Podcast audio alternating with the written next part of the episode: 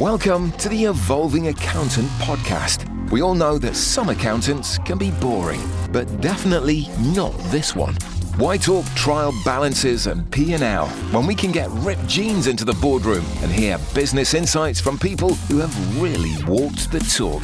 Get ready, here comes an all new episode with your host, Darren Wingfield.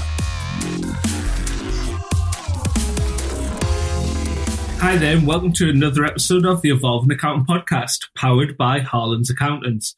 Delighted today that I'm joined by Michael Goldstein, founder of Prosecco Ventures. For our listeners out there, Michael, can we kick things off by you sharing a little bit about yourself, but more importantly, what your drive is to get out of bed in the morning? Okay, hi guys, I'm Michael Goldstein from Prosecco Ventures. I'm an entrepreneur, a serial entrepreneur. I'm a marketer by trade, essentially. That I spent many years in that path. And what gets me out of bed in the morning is building uh, Prosecco's most recognized brand. That's what I obsess about pretty much 24 7. Cool. So obviously you've used the E word already, entrepreneur. Let's talk a little bit about your career or your journey. What's it been like till we get to the Prosecco Venture days? So I've had kind of an interesting iteration. Probably only had one one job where I was actually working as an employee when I came out of university. I learned how to do things, how not to do things, but I was fortunate to work with a Hollywood type entrepreneur that had a kind of an ethos that if someone closes a door, no problem, go through a window. If the window is locked, find a way to make a hole in the wall. So a very tenacious, results orientated individual that I worked for that, and that kind of, that ethos has kind of stayed with me ever since I was 20 something. And, that, and that's how kind of how I approach business day to day. I've had various iterations. I've had various startups. I've had various wins, various fails. The word entrepreneur is, I think, often misunderstood. So many times I join groups for, you know, on LinkedIn or there's a WhatsApp group that recently I was added to that is supposed to be founders and entrepreneurs. And I'm looking at it and it's really no better than a Craigslist classified of people looking for jobs and very few founders. And so people think that they're an entrepreneur, but what that really means is is being responsible for others. Yes, you have to earn money, but very often you can't do things yourself. You need to understand who to, which teams to hire, which skill sets to hire, how to fund those people. And a big challenge that I've always had as an entrepreneur is that balance between, you know, having a, an idea in the ether, bringing that vision to life, the cost associated of doing that, hiring so-called experts to help me go and execute that. And very often those experts fall short and they, and I end up becoming an employment agency, which pretty resonates with many real entrepreneurs uh, that are funding their own businesses, that there's an opportunity cost for every dollar or pound that they spend. And so when you hire someone, you expect them to be an expert or a black belt in their trade. And when they're not, it's very, very disappointing. And looking back on my career, when we've been, when I've been well funded, you know, you make those mistakes and it's a couple of thousand pounds or dollars when I was living in the States. And it's every few months or whatever it is that, you know, that you're paying people. And something that becomes ten, twenty thousand dollars. Now, when it's other people's money, it hurts because you're responsible, but it doesn't hurt as much as when it's coming directly out of your pocket. And you look at the, not just the money and the opportunity cost around the money, but the time spent sailing in the wrong direction or, or just treading water yeah, being an entrepreneur is not all it's cut up to be. When you're funded, it's fantastic, and when things are sailing great, it's uh, it's great. There are more challenges which make the wins that much better, and that's been my experience of being an entrepreneur. Cool. So, can we go briefly uh, have an overview of what Prosecco Ventures does, its history, and in your opinion, what sets it apart in the market? Okay.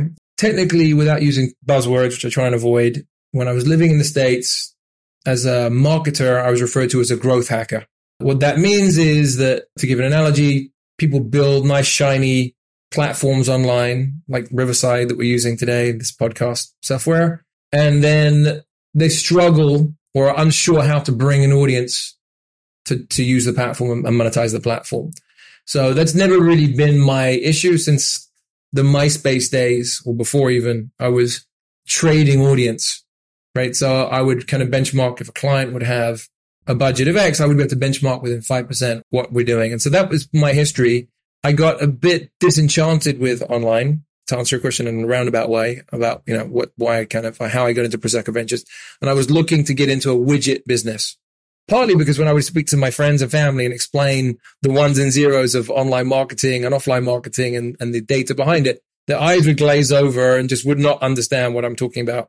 And so um, I looked to getting involved in health and fitness product businesses, which I'm passionate about. And I just didn't really discover any defensive IP that would prevent others from replicating what I was doing, or indeed me prevent me, me from replicating other companies. And really the only requirement was how much capital you can raise to go and build those things, which wasn't ideal. Um, I was visiting Italy several times and met with some kind of high profile individuals in the Veneto region, which is where they make Prosecco. And uh, the Veneto region is between Venice and Cortina. And that northeastern region is responsible for the highest GDP in all of Italy.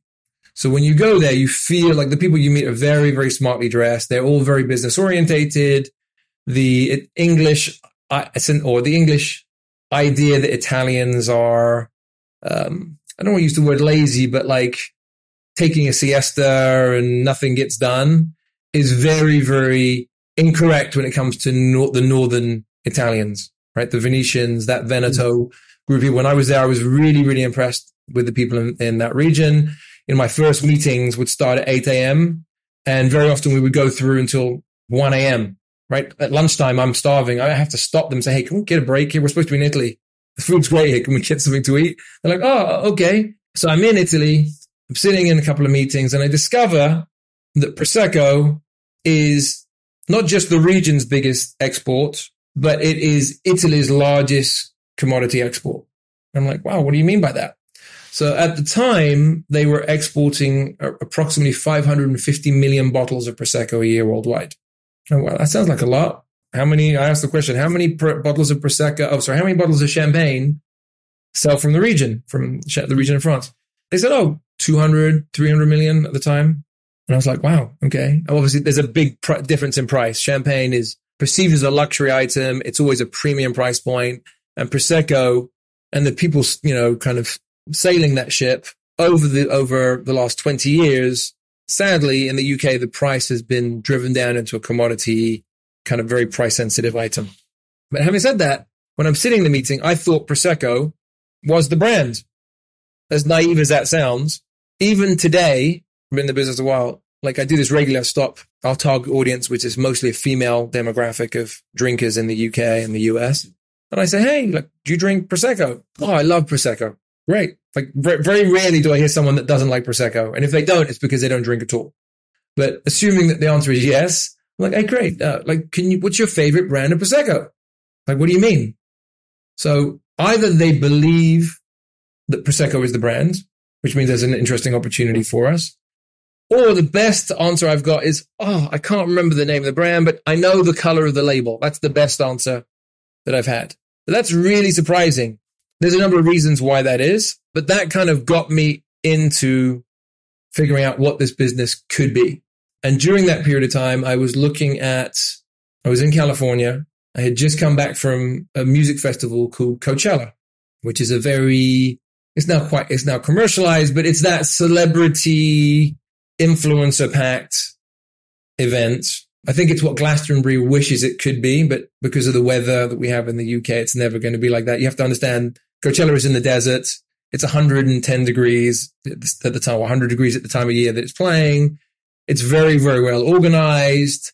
And most celebrities live in LA or New York, and it's very easy for them to get in. So the spend and the the uh, the look there. So what happened was I'd come back from Coachella and Moet and Chandon had done an activation there, and it was beautiful girls in sundresses, few guys, but I mean considering there's four hundred thousand people there, right? But it was mostly girls, attractive girls in sundresses, looking fabulous, drinking moe and taking pictures and putting it on their Instagram. In contrast, I'd also come back from a weekend with the Italian consortium that, that manages the steering committee for Prosecco and, and, the Farmers Association, the producers. And I was their guest, which was a, had a fantastic weekend at the Enzo Ferrari track in Italy. and they sponsor, uh, at the time they were sponsoring Superbike, which is motorcycles that race around a track at 160 to 210 kilometers an hour. I mean, very noisy, very fast, very exciting as a guy. But when I sat with the colleagues of mine and the Italians, I was like, listen, guys, I've just come back from these two things. I want to compare what, what Prosecco is doing and what Superbike is doing, uh, and what, um, Moe is doing. I said, so this is the Instagram feed for Superbike. It's guys in tattoo, you know, guys with tattoos, petrol heads, motorcycles, the occasional girl with an umbrella that says Prosecco Doc. And I'm like, that's great, right? You can see Prosecco Doc when the, the bikes fly around the track at 200 kilometers an hour. And at the end of the, whoever wins, you know, the winners are shaking up a bottle of Prosecco on the podium, but it's not clear whether it's Prosecco, even though it says Prosecco. Is it a champagne? It's like they're trying to be champagne. In my, as a marketer now, take, taking a step back from Prosecco. So then I said, this is what Moe is doing. And I showed them the feed from Moe. It's beautiful girl after beautiful girl holding bottles of Moe. Free promotion. I mean, it costs them money to promote, but no one's being paid to stand there. And I'm like, who do you want to be? You want to be Superbike? You want to be Mo, uh, Moe? So these guys are like, ah, Cazzo, Vaimona, we want to be Moe. I was like, okay, cool. So let me create a brand with you guys as partners to try and figure this out. And I, I went down this path that when I say I'm going to do something, I'm going to do it. And I ended up creating a, a test brand, like on a, on a kind of a, it was a bit of a rush. I just happened to get it right. I just did an analysis of all the top bottles between champagne, cava, and prosecco. What I imagined that moe sundress female drinker would resonate towards, and sketched up something that we wrapped a, a temporary bottle and I shipped it to Miami. And over a short period of time, three or four days, I suddenly get coverage in Daily Mail, Vanity Fair, Elle Magazine, all these beautiful women walking, walking the runway for Sports Illustrated, swimwear edition, these kind of things. And uh, granted, it's Miami, so it's everything's hot and sexier, right? So it doesn't necessarily always translate to the UK. Is, but like these girls are influencers and talent. They don't need me to give them a glass of prosecco, right? They've got guys that are lining up to go and buy them bottles of champagne at the restaurants and the clubs, right? That's just way Miami is set up in any city. And many of them are doing well already. They can buy their own champagne or prosecco. They don't need me to give them anything. So, uh, what came of that was the coverage was that Principessa at the time was not just uh, a drink, but a, a fashion accessory. I say all this because I was hoping to do it with Italian partners at the time. I mean, we had an Italian winery, but I was hoping to have like financial stakeholders, real partners. But everyone just sat back. I mean, maybe it's it, it was uh, there was a number of reasons for that clash of personalities. A lot of people want to be in charge. Who's going to run? Who's going to run things? I'm like, well, I, it was my concept. Let me take this forward. Fast forward, we get all this coverage. I then get hit with uh, a cease and desist like I'm supposed to be a professional, supposed to know what I'm doing. I'm a marketing expert. So when I talk about black belts, not making mistakes, right? This is a mistake I shouldn't have made. And I looked at the, uh, the infringement and technically we could have won a case, right? It was, it was an overreaching cease and desist. However, on the advice of the trademark attorneys, and I sat I sat with four or five different specialists. They said to me, it's going to cost between twenty and forty thousand dollars to challenge this. It's going to take at least two years to get into an appeal and to go backwards and forwards. And in the meantime, the company that's challenging is Italian. Your product's Italian. If you ignore them and just put your product into production and put it into a container, they can block your shipment at the port and it will sit there indefinitely. So you have to make a decision do you really, really want this name, Principessa? or can you figure something else out? So this is kind of an entrepreneurial story, right? That you've done, you've proven that you can do something, you get success, and then like when I talk to uh, to friends that have been in like the Y Combinator in San Francisco, right? This is kind of a common and you get hit with a lawsuit. You get hit, you know, someone's suing you for usage or to, trying to stop you doing something or making a claim that somehow that they should be involved with you, whatever, whatever it is. The guys at Y Combinator are interesting is that they look at that as a good thing. Uh, as a someone that's a bit more long in the tooth, I also look at it as a good thing. It means you have something that people want and it's worth protecting.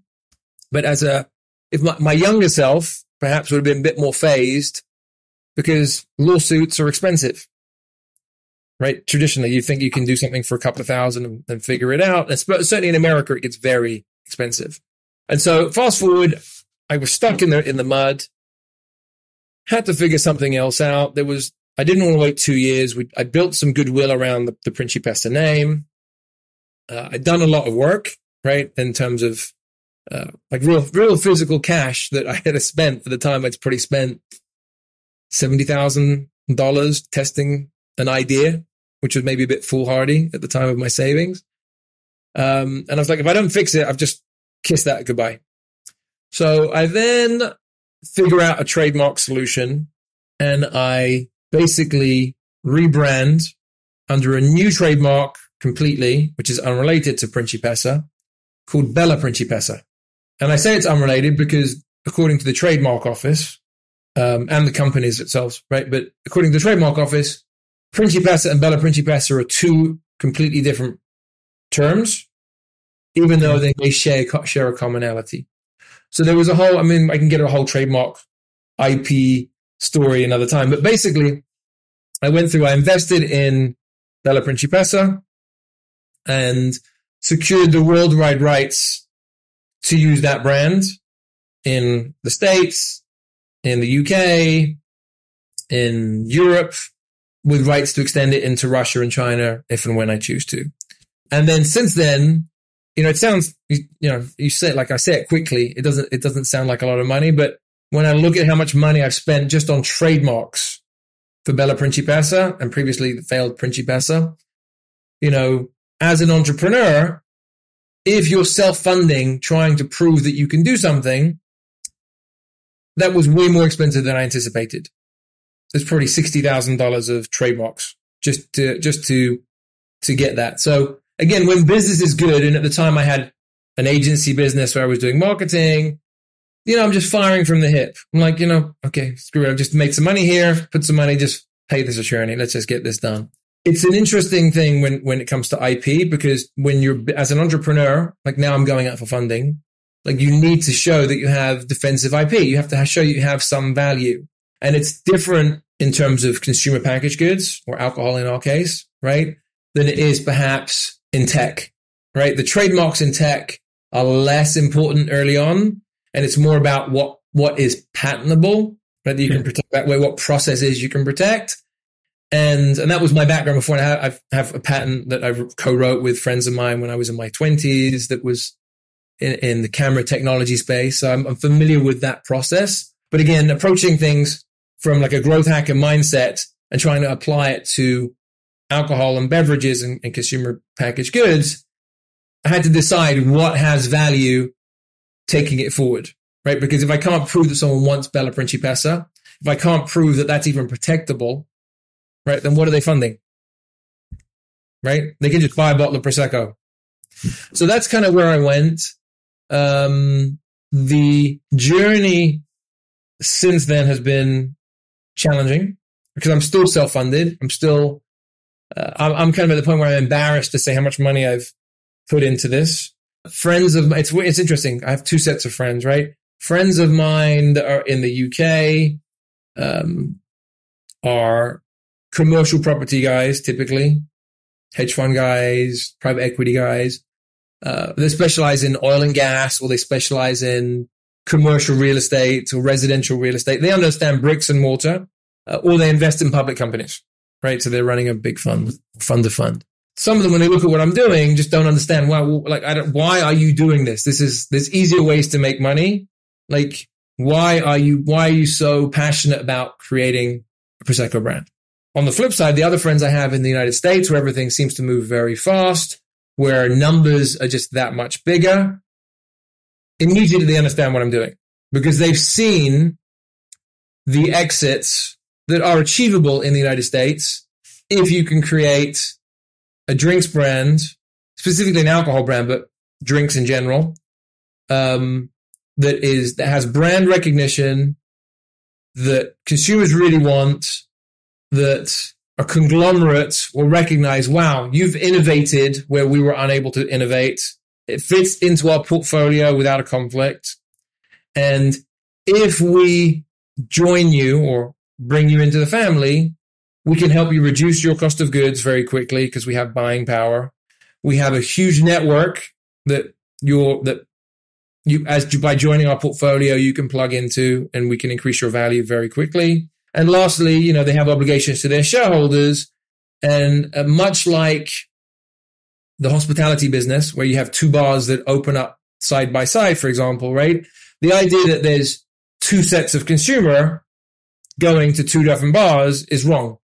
It's those bars are competing for the same consumer. It's just who has the better offering of where the consumer is going to go. So ultimately, you know, our conglomerate, future conglomerate partner right, recognizes that they're not creating new customers. They have to buy brands that are, that already have the customers that they want so they can increase their share price. Does that make sense? And so mm-hmm. for us, the way I approach Prosecco and Bella Principessa as our brand is that our, our, I'm not trying to create a brand for my father or my mother. I mean, I'd like them to like it and they do. They enjoy Bella Principessa Prosecco, but that's, that's not our audience. Our audience is like my nephew's age, who's 22 years old, that has a great circle of friends. They're very social. They're, they're in a band. He's in a band. They go to clubs. They're kind of coming up in the world. And they're at the age where they haven't decided which whiskey they want to drink. They haven't decided what champagne they want to drink. They haven't decided whether the whether prosecco is a good thing or a bad thing, right? If we create a brand that resonates with them, that gives them an experience, that gives them kind of an emotional uh, connection, then we've we've won that consumer for that life cycle as they get older. Assuming we're not doing something that is um, so trendy that it falls out of fashion tomorrow, right? And and prosecco is a timeless, iconic drink. The lifestyle of that Dolce Vita guys in chip, white Cipriani waiters serving you something that I, I experienced firsthand in Italy is something that never goes out of fashion. And I didn't experience it here in the UK. I didn't experience it when I was in the States. And I feel like, okay, great. That is the experience we can bring to this next generation of consumer that's looking for that experience that wants to be classy, but doesn't want to spend $200 to buy a bottle of champagne, but would be happy to spend $20 or whatever it is on a bottle of Bella Principessa Prosecco that gives them that experience and says they have a bit of style and a bit of taste. I think there's a lot of things we touched upon there. So here's a controversial question. Please. Why? I've been to Italy, been to Lake Garda, and I get the whole in uh, Lake Garda. Oh, so, Lake Garda, yeah. Uh, so if we use Italy as an example versus the UK, why does Prosecco in Italy taste better than when it's been exported over here? Is Italy keeping the good stuff for themselves? okay. So that's a great question. That is a, I believe that's a misconception. Okay. Okay. So it's, it's a yes and no answer. The small family owned vineyards that produce 50 to 100,000 bottles a year, those bottles don't leave Italy. It's not a big order, particularly, right? And like it's already pre-purchased, right? It's already gone. Like they, they would love to be in America and grow their brand in America. They would love to grow their brand in the UK. They just don't produce enough product, right? That they can support to go anywhere else outside of their cap of what the farm is capable of producing. Then there is different, and this kind of maybe leads on. You asked me earlier before we started just about the different types of Prosecco. So there are different grades of grapes. There are different grades of Prosecco. So if, if when, next time you go to the supermarket or next time you're at a bar and you ask for a bottle of Prosecco, ask to have a look at the bottle and you'll see there's a sticker on the back of the, the, the on the top of the foil that's been put there. It's a legal sticker. One of those stickers is DOC, which is Prosecco DOC, and that is the that is um, the domain originale controllata. It basically confirms the authenticity of the product, and that's a wide region, and that accounts for 600 million bottles or 550 million bottles of Prosecco worldwide. Okay. Then you have the next step up, which is DOCG. And I'm simplifying. Obviously, there's different grades in between here, but let's just keep it simple. The DOCG is sometimes the same farmers, but that own farms higher up the hill. So the DOC farms are typically in the flats. As you get higher up the hill, you're in the DOCG region, which is steeper inclines, arguably has better mineral content, better terroir, to use, you know, French terms in terms of the soil capacity for, for growth. And there's just less grapes available because the grapes are steeper, right? It's on steeper hills. Um, and that will typically cost more. The challenge that we have, oh, and, and, and sorry, the third one, which is the, the champagne of Prosecco is referred to as Cartizze. Now, it's very rare that you'll get Cartizze in the United Kingdom because the average cost on a bottle is 45 pounds, 65 pounds, 100 pounds. Yeah. And the reason that it's that price is because there's one hill, it's owned by a consortium of a few farmers, and uh, they produce less than a million bottles a year in that t- in that region. It could be even less than that. I have to check the exact numbers, right? So that's not a lot, and that that product doesn't leave Italy. Very rarely, like the majority of that product. And even if it did leave Italy, this is the, the challenge that we have as Prosecco Ventures and the challenge I have as an entrepreneur and the challenge that every Prosecco producer has, right? That if you want to sell a premium product, consumers don't know the difference between Prosecco, Prosecco DOC, Prosecco DOCG, or Cartizze. All they know is Prosecco.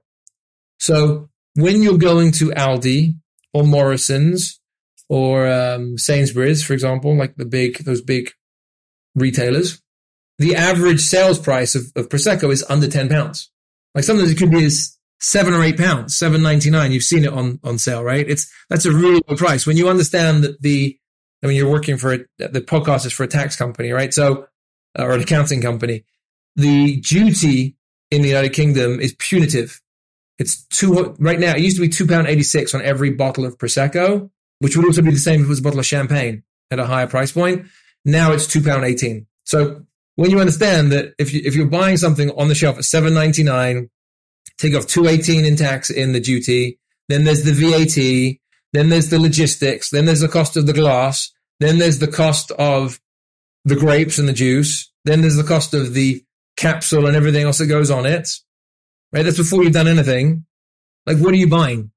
You understand? It's it's an inexpensive yeah. product. So when you say that you're tasting prosecco that you think is an inferior quality, it's not that it's an inferior quality. You're just buying product that has been commoditized at the lowest possible price point. So you're not getting the best quality prosecco that you can possibly get. You're getting something decent probably for that price, but it's not prosecco DOCG. It's certainly not Bella Principessa. Mm-hmm. You know, our goal with, with Bella Principessa, the, the ultimate litmus test for us, right, is that if we put our bottle in a blind test, taste test, with someone that is traditionally a champagne drinker and they like our product, in fact, they like it so much they want to buy our product, that's the ultimate litmus test, right? So we, you know, we target, we have two types of consumer, right? Ultimately, we're targeting the next generation of Bella Principessas, right, that are coming up, that 20 something, 30 something group, right?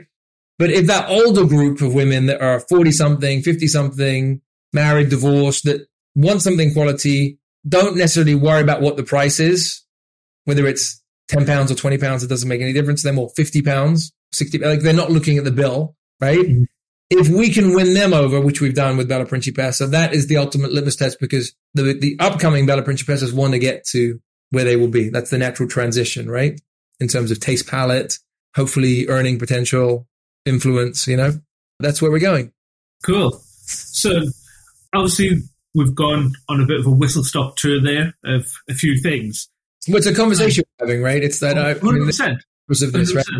So you've referenced that you're a marketer, or sure. I'm going to use your state's term, growth hacker. What strategies or marketing techniques yeah. have you found most effective in pro- promoting your current Prosecco brand um, and reaching your target audience. I appreciate we spoke about the Moe scenario versus the Superbike tattoo guys. Is there sort of a, a digital version uh, without using influencers that you found most beneficial? So I can speak about two different things: where we are today, whereas where we have the potential to go. Okay, so I think what when you know this is uh, right now I'm raising capital. The purpose of raising capital is to go beyond where I've been. So I've self-funded my the Bella Principessa Prosecco Ventures project. I've got significant risk capital and skin in the game. Not to mention my own time, but you can't bill for that. That's not really what investors care about. They, they expect that when you're when you're creating something. Um, I validated that we have something that people want in the tests that we've done with the audience that we've been able to attract. Um, and I've been focused on cust- being on on perfecting our product and providing a customer centric experience to high end hotels and restaurants that we are prestigious places to make sure that we can support them in a manner that we can, right? So now the disconnect perhaps is that when people look at Bella Principessa and they go to prosecco.com, which is is our, our, is our business address, right, online, there's a bit of a disconnect because we look like we're a much more established company than we are. And when you go on the social media, there's a, a disconnect with kind of stop and start um, content because I had to make a choice as an entrepreneur. Do I fund ego and vanity to say, hey, people love our brand. Look, you know, this girl's drinking it, this guy's drinking it, which is important, by the way, in terms of growing a brand and creating value around the brand. Or do I focus on consolidating intellectual property that's valuable to us and our future stakeholders in growing a business? So when I talk about defensive IP earlier, one of the things that I made a conscious decision to do personally that I licensed to the company is that I acquired uh, the online assets for all things Prosecco, specifically Prosecco.com, ProseccoWine.com, ProseccoDOC.com. I mean, a lot of different high value domain names specific for our, our industry that have the potential to attract, according to Google, uh, up to a million searches a month globally. So the way I the way I look at it is that with the right stakeholders and with capital support, our aim and our potential is to surpass the fame of any individual winery. So if a big brand or a big producer ends up investing or reinvesting in their brand to go and tell people they're doing things, that's great. Like Kylie, Kylie Minogue has her Prosecco company here, her brand here, right? She's doing a fantastic job promoting it. She's hands on, which I love to see. Um, but it doesn't matter. The more she promotes Kylie Prosecco, the more people discover Prosecco.com, right? So the way I kind of describe it to the strategy is that ultimately, if you're familiar with, in America, there's a famous potato chips, crisps. They call it potato chips. They're called Lay's potato chips. Are you familiar with this brand? Yeah, it's now, like oh, our Walkers. It's owned by Pepsi, yeah. And so, or Lay's Pepsi. It's a, it's, it's a, however they set the company up. But the, like our goal, like what is more valuable? Lay, the, the, the, the brand holder for Lay's potato chips or the farmer that grows the potato that gets cut up and put in the bag, right? The brand has more value. 100%. So the way I'm positioning Prosecco.com, the way I'm positioning Bella Principessa and the other brands that I'm creating and rolling out, which we can talk about if you want, um, is that that is our goal. We don't have, we don't own 140 hectares of vineyards. We don't have four generations of winemaking experience. You know what? Our partners have that and we rely on them to do, you know, to provide us with the best quality product. We can customize taste profiles the way we want, we want for our, our demographic, but we rely on them and their expertise. What we do own is that last mile of discovery that we haven't really taken full advantage of yet because again, there's only so much I can do off the back of my credit cards and savings. And at certain point, okay, we've proven that we have something valuable. We've done a lot. Now it's time to find real stakeholders that, that our vision resonates with and wants to support us and go, wow, we can join you and we can add this much value beyond capital.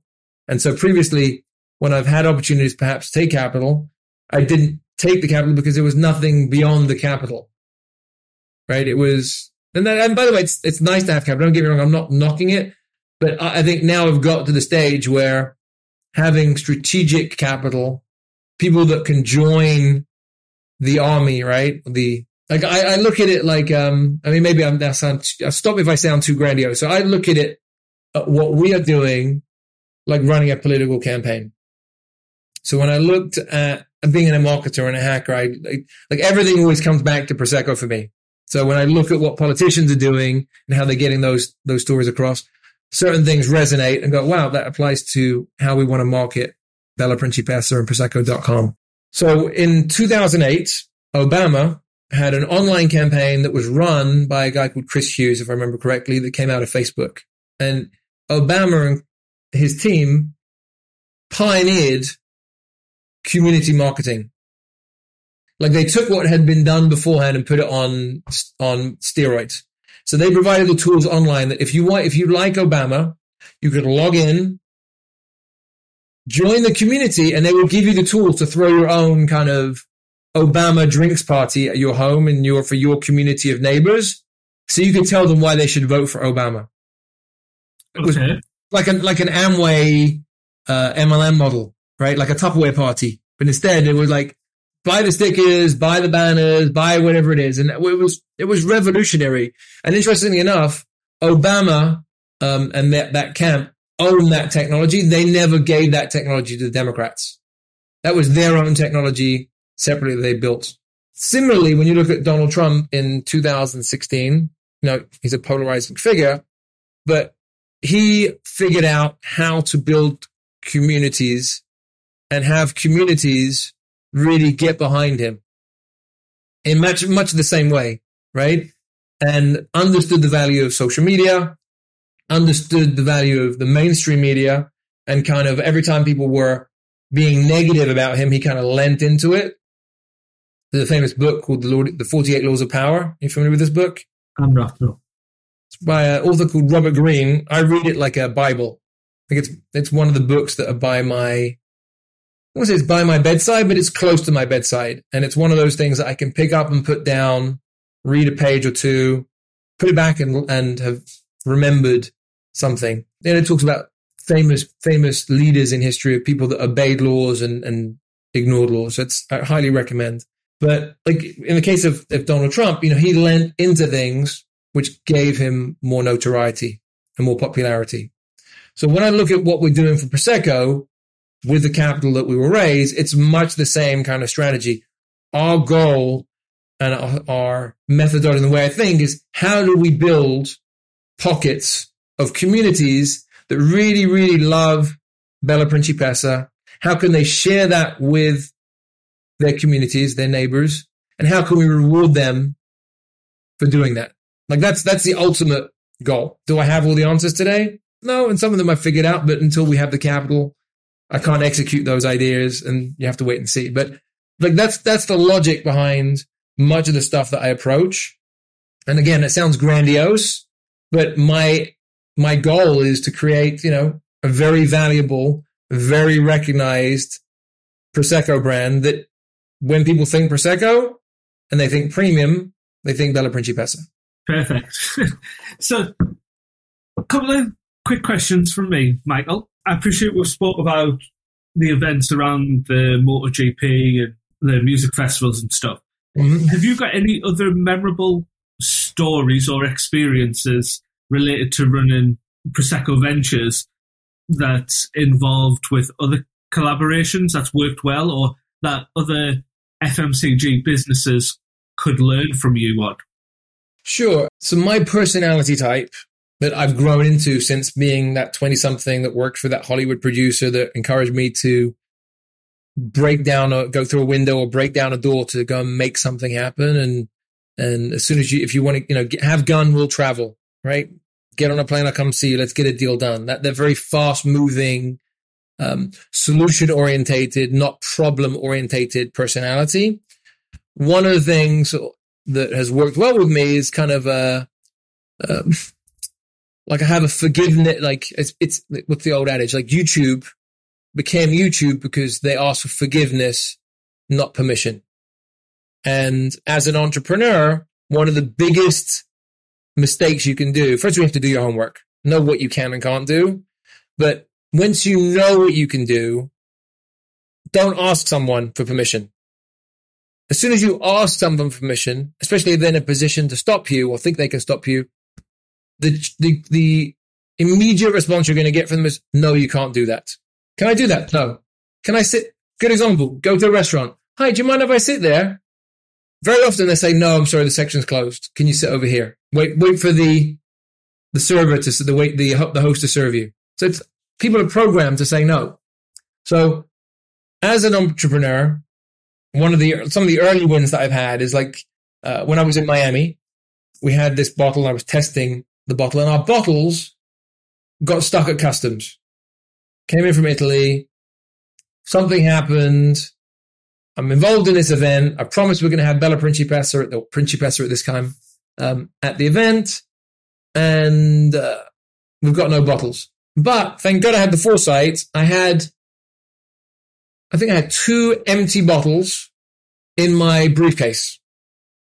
Something I learned from the guy in Hollywood that just assume that the, the, the airport's going to lose your luggage. And if you've got an important meeting that relies on your, on this case, the bottles, make sure you have a backup plan.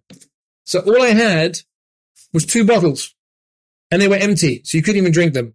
They were prototypes. So what I had, what I did over these days was basically take a bottle every time we're already backstage. We have, we have good access already, like me and my friends. And I had a photographer with me and literally, I would go up to talent, introduce myself, put the bottle in their hand, have them take a photo, take the bottle back out their hand, and then go to the next person. And for like two days, while our stock was stuck at customs, we got some fantastic images of great looking men and women engaging with our, our brand right? That was our backup plan. So again, forgiveness, not permission. And then just to kind of reinforce that, when I went to New York and I met the, uh, the, the woman that headed up, um, sponsorships for IMG at the time, uh, said to me, Michael, listen, I saw what you did in Miami. I'm very impressed that you're scrappy and can get shit done, but don't do that here in New York. I'm like, what do you mean? She goes, we're IMG. Don't talk to the talent. I'm like, well, what if they talk to me? And they're like, well, like, like couldn't answer. So of course I get to New York and exactly the same thing happens. I, I, I get siloed where I, I, can't, you can't talk to anybody. You can only do this. You're going to ask permission. And I'm like, I'm not used to doing things. I used to do, I do things at my own pace. Like we move fast. So there's one individual that is trying to say no and control what we're paying for and what we're not paying for. And as an entrepreneur, quickly find out who's in charge. Who are the gatekeepers? It was a big fashion show for New York Fashion Week. Who's in charge? I tip the girls that are running the the door, the, you know, letting people into the the, the VIP fashion shows. Yeah. They're choosing who goes in the front row. So I've already tipped them. I've tipped the security downstairs. I've tipped the people. I've, you know, the people that are are forgotten about that are not important are actually really important. So I make sure I look after those people. They're my friends. So suddenly, before I know it, she's saying you can't do something. I'm rolled up with 10, 15 people. The women that are running the front, ah, oh, Michael, how are you? What's going on? Who are you with? There's 100 people waiting to get in. We roll in. We got front row. We haven't even paid for the event. But the point I'm making is out of that, suddenly I run into Christie Brinkley, who has a Prosecco brand as well. I run into um, her her agent the people around them, and suddenly all the people that were telling us, no, you can't speak to, now we are talking to those people. If I would have just done as I was told, would I have built those relationships? No, definitely right? not. So, so, these are things. I mean, these are, these are anecdotes. These are, we, and this happens. To be fair, this happens often whenever whenever we do things. Just you know, it's when you've got hard money on the line and you paid for access. It's really up to you as an entrepreneur to step up if you sit on the back seat and think, I paid for stuff, I'm important, I'm going to wait for them to go and do it for me, you will lose money. Right? When you understand that you've hard money on the line, you need to get some value out of what you paid. do not rely on anybody. Just get it done. What's the worst thing that can happen? You've upset somebody. Hey, I'm so sorry. I didn't mean to upset you. How can I make it up to you? Fair point. Very fair.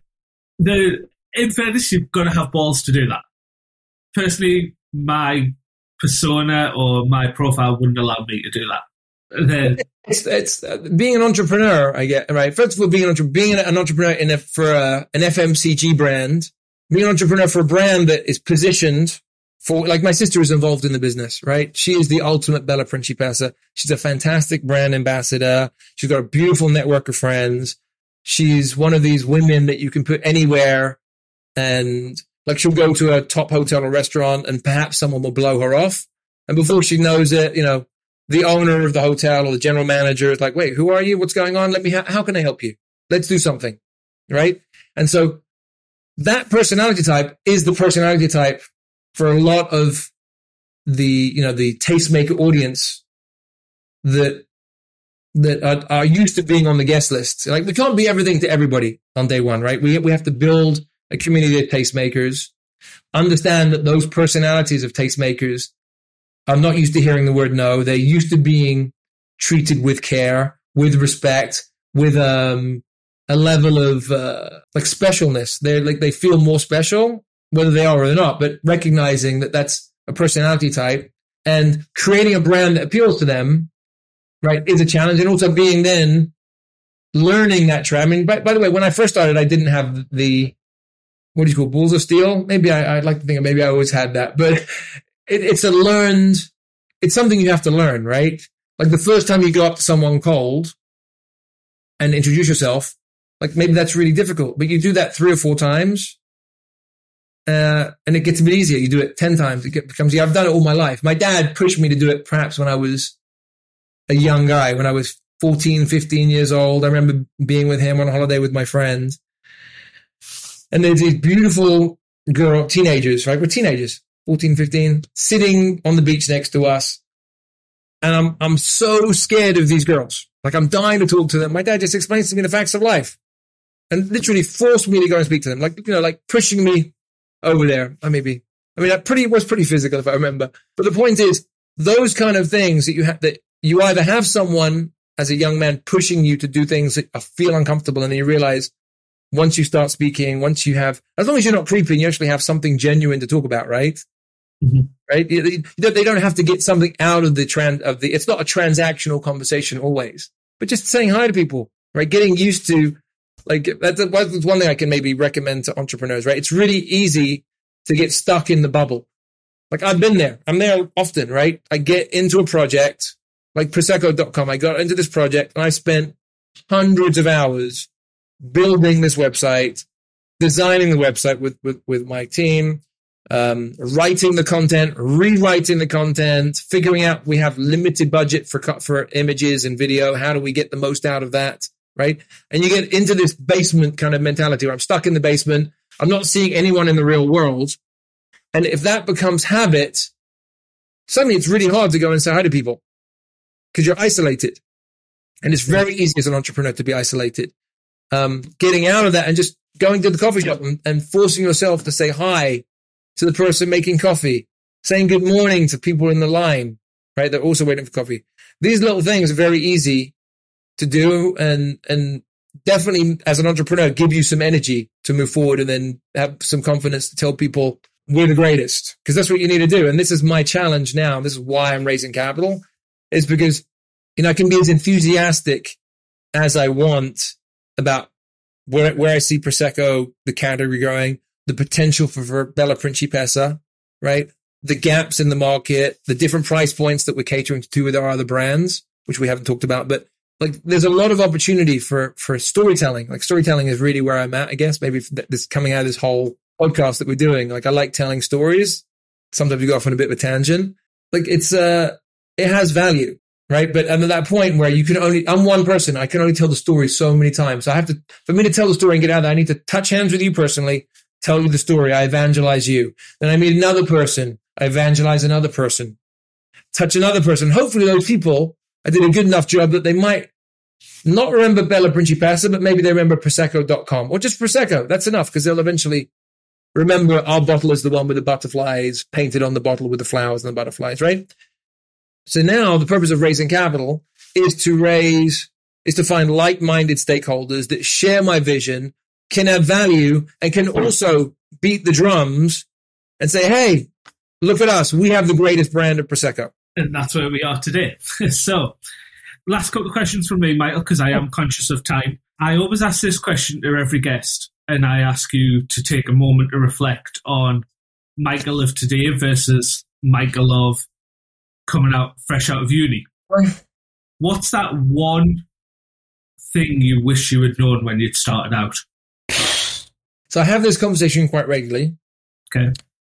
Um, it's a very challenging conversation to have, right? Because as an entrepreneur, I go through periods of feast and famine.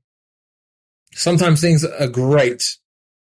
Other times I'm in the Sahara Desert, treading water, fighting for my life, hoping that the hard work that I'm putting in will pay off in one month, two months, three months, for whatever that is, to then put fuel back in the tank. And that's been, I've, I've lived that life since I was 20 something, right?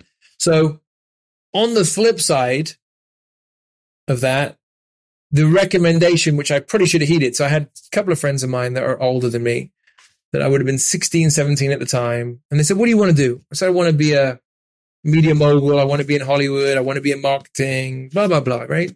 You know, I'm 16. I'm trying to figure out what I want to do with my life, but I'm creative. I'm a marketer naturally. I think that's pretty what I gravitate towards. And I like to create.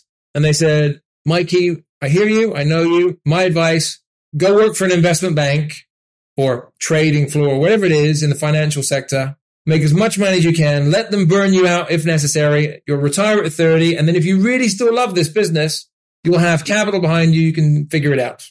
Now at 16 or even 20, the idea of waiting till 30, it seems like 30, you're old, right? like 30 seems old. Like now 30 is not, right? But you know, when I'm 20, 30 seemed old. And so I didn't pursue that path, right? Of, of working in the financial sector. And so the flip side is sometimes I, I think back like, okay, what would I be doing now? Or where would I be now if I would have gone and said, you know what, for the first 10, 15 years of my life, of professional life, I would have gone into the financial sector, made bank, and pretty retired or semi-retired, looking for investments and things to do, which is a lot of my contemporaries at my age have done, right? The other side of that is you can't look at things that way. Because if I would have done that, all the, everything I know about marketing, growth marketing, branding, content creation, product creation, people even, right? Like I would not have learned that skill set. So definitely I wouldn't be who I am today or where I am today. But it's, it's definitely the, the idea of being an entrepreneur is definitely not for any, for everyone. And if I could advise any anyone considering that path, if you're a young person, if you're in, coming out of university, don't do it on day one. And it's really tempting to do it because of social media that you think, oh, you know, all these people online that seem to be doing nothing and earning money and driving cars and blah and going on holidays, right? It's not really what it seems. I mean, it's not to say that some aren't doing that, but it's not what it seems. My advice is try and figure out the highest paying career sector you can figure out. Get a job, be employed, don't worry about paying the bills and learn and, and climb up that ladder. And then just know that you're going to be there till you're 30, 35. Right. At that point, if you're a creative person, you want to be an entrepreneur or you want to figure out what that side hustle is, you have a lot of room to figure it out. But as an entrepreneur, it's been really, you know, it's challenging, right? It, it really, people don't understand, but you, you think, oh, I can be an entrepreneur. I, can work my own hours. I pretty, sometimes I'll do 18, 20 hour days, like regularly. This is not like once in a while, right? Largely because if you want something done, you have to do it yourself, right? And so the, obviously the next round of capital, the round of capital I'll take will help take some of that pressure away. But I know that doesn't really, like that next round of capital I take, the expectations on me are going to be great, which is expected as an entrepreneur. And I want those expectations. I want to exceed those expectations, but I also know that now part of growing the brand and going kind of growing that distribution network means that I will have to be living out of a suitcase for the next two years. Right. It's, by the way, it's an exciting way to live if you can. And it's not for everybody. Right. So the idea of I'm going to go to this city. I'm going to go set that city up. I'll stay there for a week or I'll stay there for three months, however long it takes to set up the satellite team and get to know all the major influences for us for, in terms of retail, restaurants, bars, clubs, local influences in the community. Understand, know them personally, touch hands with them personally, evangelize them personally, right? And show the local team what is possible, right? That's what's expected of me. And that's where I expect to be over the next two years. But that's, that's a lot of moving around, right? So again, that's not for everybody. If you have a family, uh, you know, wife, kids, like the idea that you're going to be on the road doing that for the next two years is probably not going to be very, your wife is not going to be very happy to hear that. Your girlfriend's not going to be happy to hear that. No, that completely makes sense. Here's another one for you then. Sure. One of our core values is we love to learn. So I always ask every guest, how do you learn? Who do you take your advice from? You've already mentioned one book that you read, but if you have any other recommended reading videos or other podcasts that you listen to, Michael.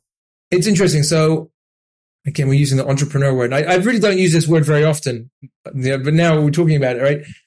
It seems like I never have enough time in the day. It's very hard for me to switch off and read a book.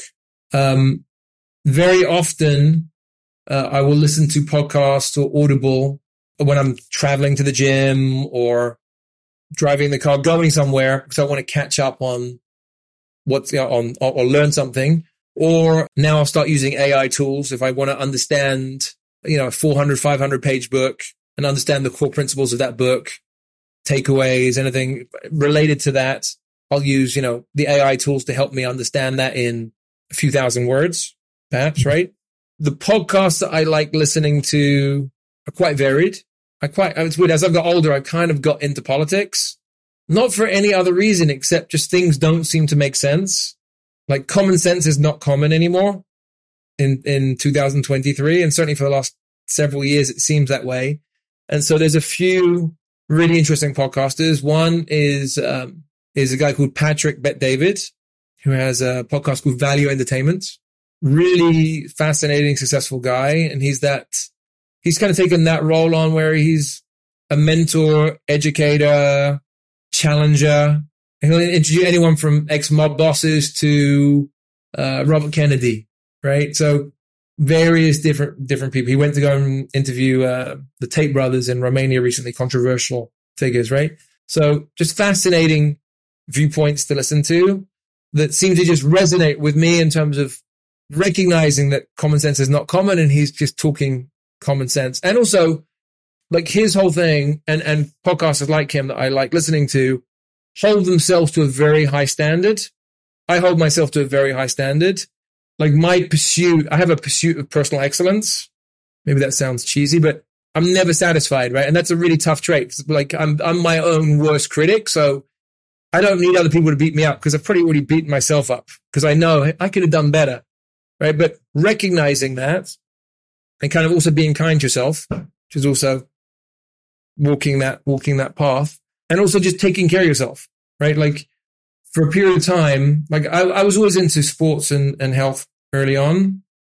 And I, I'm very fortunate that my father encouraged me to be that person. And so it became part of my everyday lifestyle. I then went through a phase in my life where certain circumstances, things happened to me that I just got out of that habit.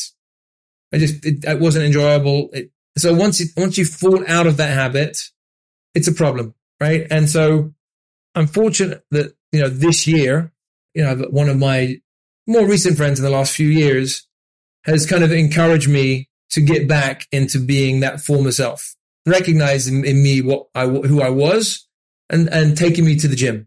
Sounds silly. Not, I got myself to the gym, but baby steps, you know, to get back into these things and get into habits it's really easy to get into good habits if someone's helping you get into those habits as your buddy promoter, essentially, right? So recognizing that some days I'm just like, I'm too tired. I've got 16 hours work I've got to get done. There's deadlines that have to happen. Forcing myself to say, you know what? I'm going to go and just get it done. Even if it's 30, 45 minutes, little and often, it's made a huge difference in the way I'm approaching my life and my business since I, since I started turning that on again this year. Cool. I'm going to move on to the last question today, and it comes from a previous guest. The question comes from Rachel who is from Skywave Gym. And the question Rachel has left you, Michael, is what's been your biggest adventure in your brand so far? Rachel from Skyway Gym. Gin. Oh, gin. She's a, she's a drink. Well, Just Sky- still like, yeah. Well, first of all, hi Rachel. Great name. I will check out your brand and definitely try it. I love gin. Uh, my biggest, what has been my biggest adventure? Yes. So far. I'm going to sound sappy if I say this, but it- it's, I'll, I'll give you, I'll give you an honest answer. So I've done a lot of things. I've done a lot of dangerous things growing up as a teenager where I thought I was immortal, had those adrenaline rushes. Then as I got busier trying to build businesses, you find less time. But one of the biggest adventures I've had in, in recent years, sadly not ongoing, but you know, finding someone that makes you feel loved and important and special and puts a smile on your face, as happened to me, was an adventure every day that I was able to kind of experience that. And part of the challenges of being an entrepreneur is that it puts tolls on relationships and perhaps we behave. Sometimes we're not always our best self, right?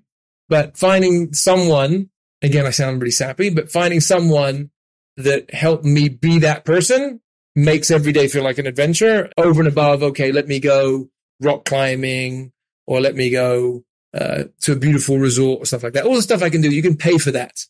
Those are paid transactional experiences, which by the way, you can share with people, right? And that's really the key. Doing things on your own, it's okay, right? It's fun maybe, but doing things with people you really want to be around, that's kind of a rare, special, adventurous kind of sensation that stays with you. And that's why people, that's why again, our ethos for our brand, right, is with the, the future campaigns that we run, if we can create actionable experiences and emotions that resonate with people, right? Whether I'm hosting a Bella Principessa drinks party or taking a squad of Bella Principessa influencers on an adventure to Venice, right? Or wherever it, like, it's a spirit of adventure and connection and experience, which comes, which comes back to being a successful brand. Probably that's why Rachel values adventures as part of her, what's that, Sky, Sky Gin?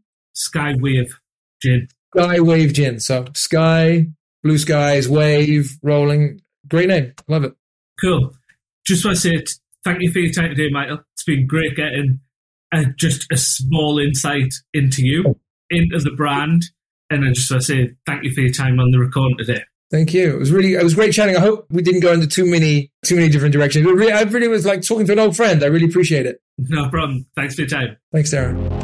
Thanks for listening to The Evolving Accountant. You can find out more and get show notes for this and all our other episodes at theevolvingaccountant.co.uk.